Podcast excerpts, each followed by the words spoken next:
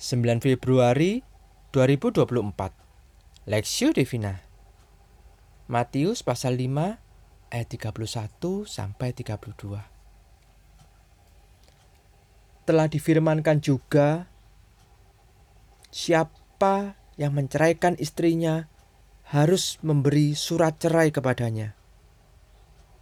Tetapi aku berkata kepadamu, setiap orang yang menceraikan istrinya kecuali karena zina, ia menjadikan istrinya berzina. Dan siapa yang kawin dengan perempuan yang diceraikan, ia berbuat zina. Masalah perceraian perspektif. Istrinya kecuali karena zina. Ia menjadikan istrinya berzina dan siapa yang kawin dengan perempuan yang diceraikan, ia berbuat zina. Matius pasal 5 ayat 32.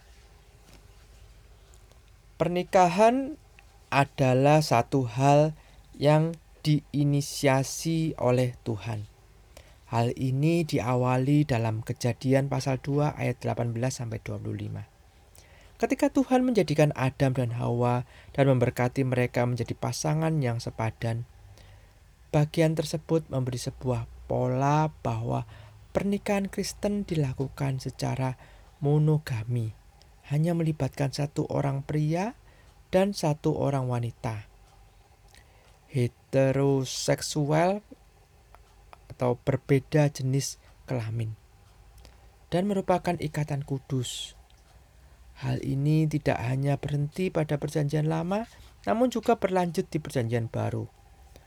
Beberapa hal menjadi perhatian dalam bagian ini adalah prinsip mengenai pernikahan Kristen yang kembali ditegaskan oleh Tuhan Yesus melalui rangkaian pengajaran yang disebut khotbah di bukit.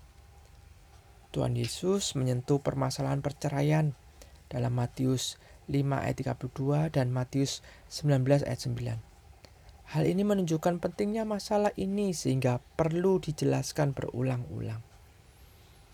Pada dasarnya, Tuhan merencanakan pernikahan bukan untuk diakhiri dengan perceraian pihak manusia.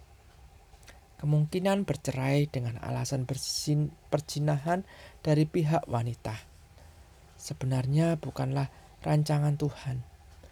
Tuhan Yesus sempat menyinggung mengenai betapa mudah seorang pria, jat, pria jatuh pada dosa persinahan di Matius pasal 5 ayat 28.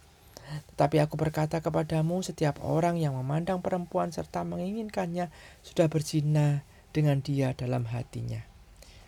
Itulah sebabnya peraturan yang dibuat Yesus melarang juga pria untuk berzina dengan mata.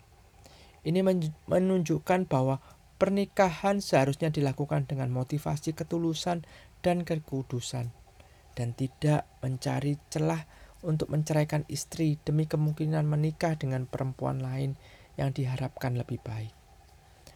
Hal ini bertolak belakang dengan peraturan-peraturan yang telah dibuat para pemimpin agama Yahudi yang mengizinkan pria untuk menceraikan istrinya dengan alasan apa pun, termasuk yang sangat sepilih.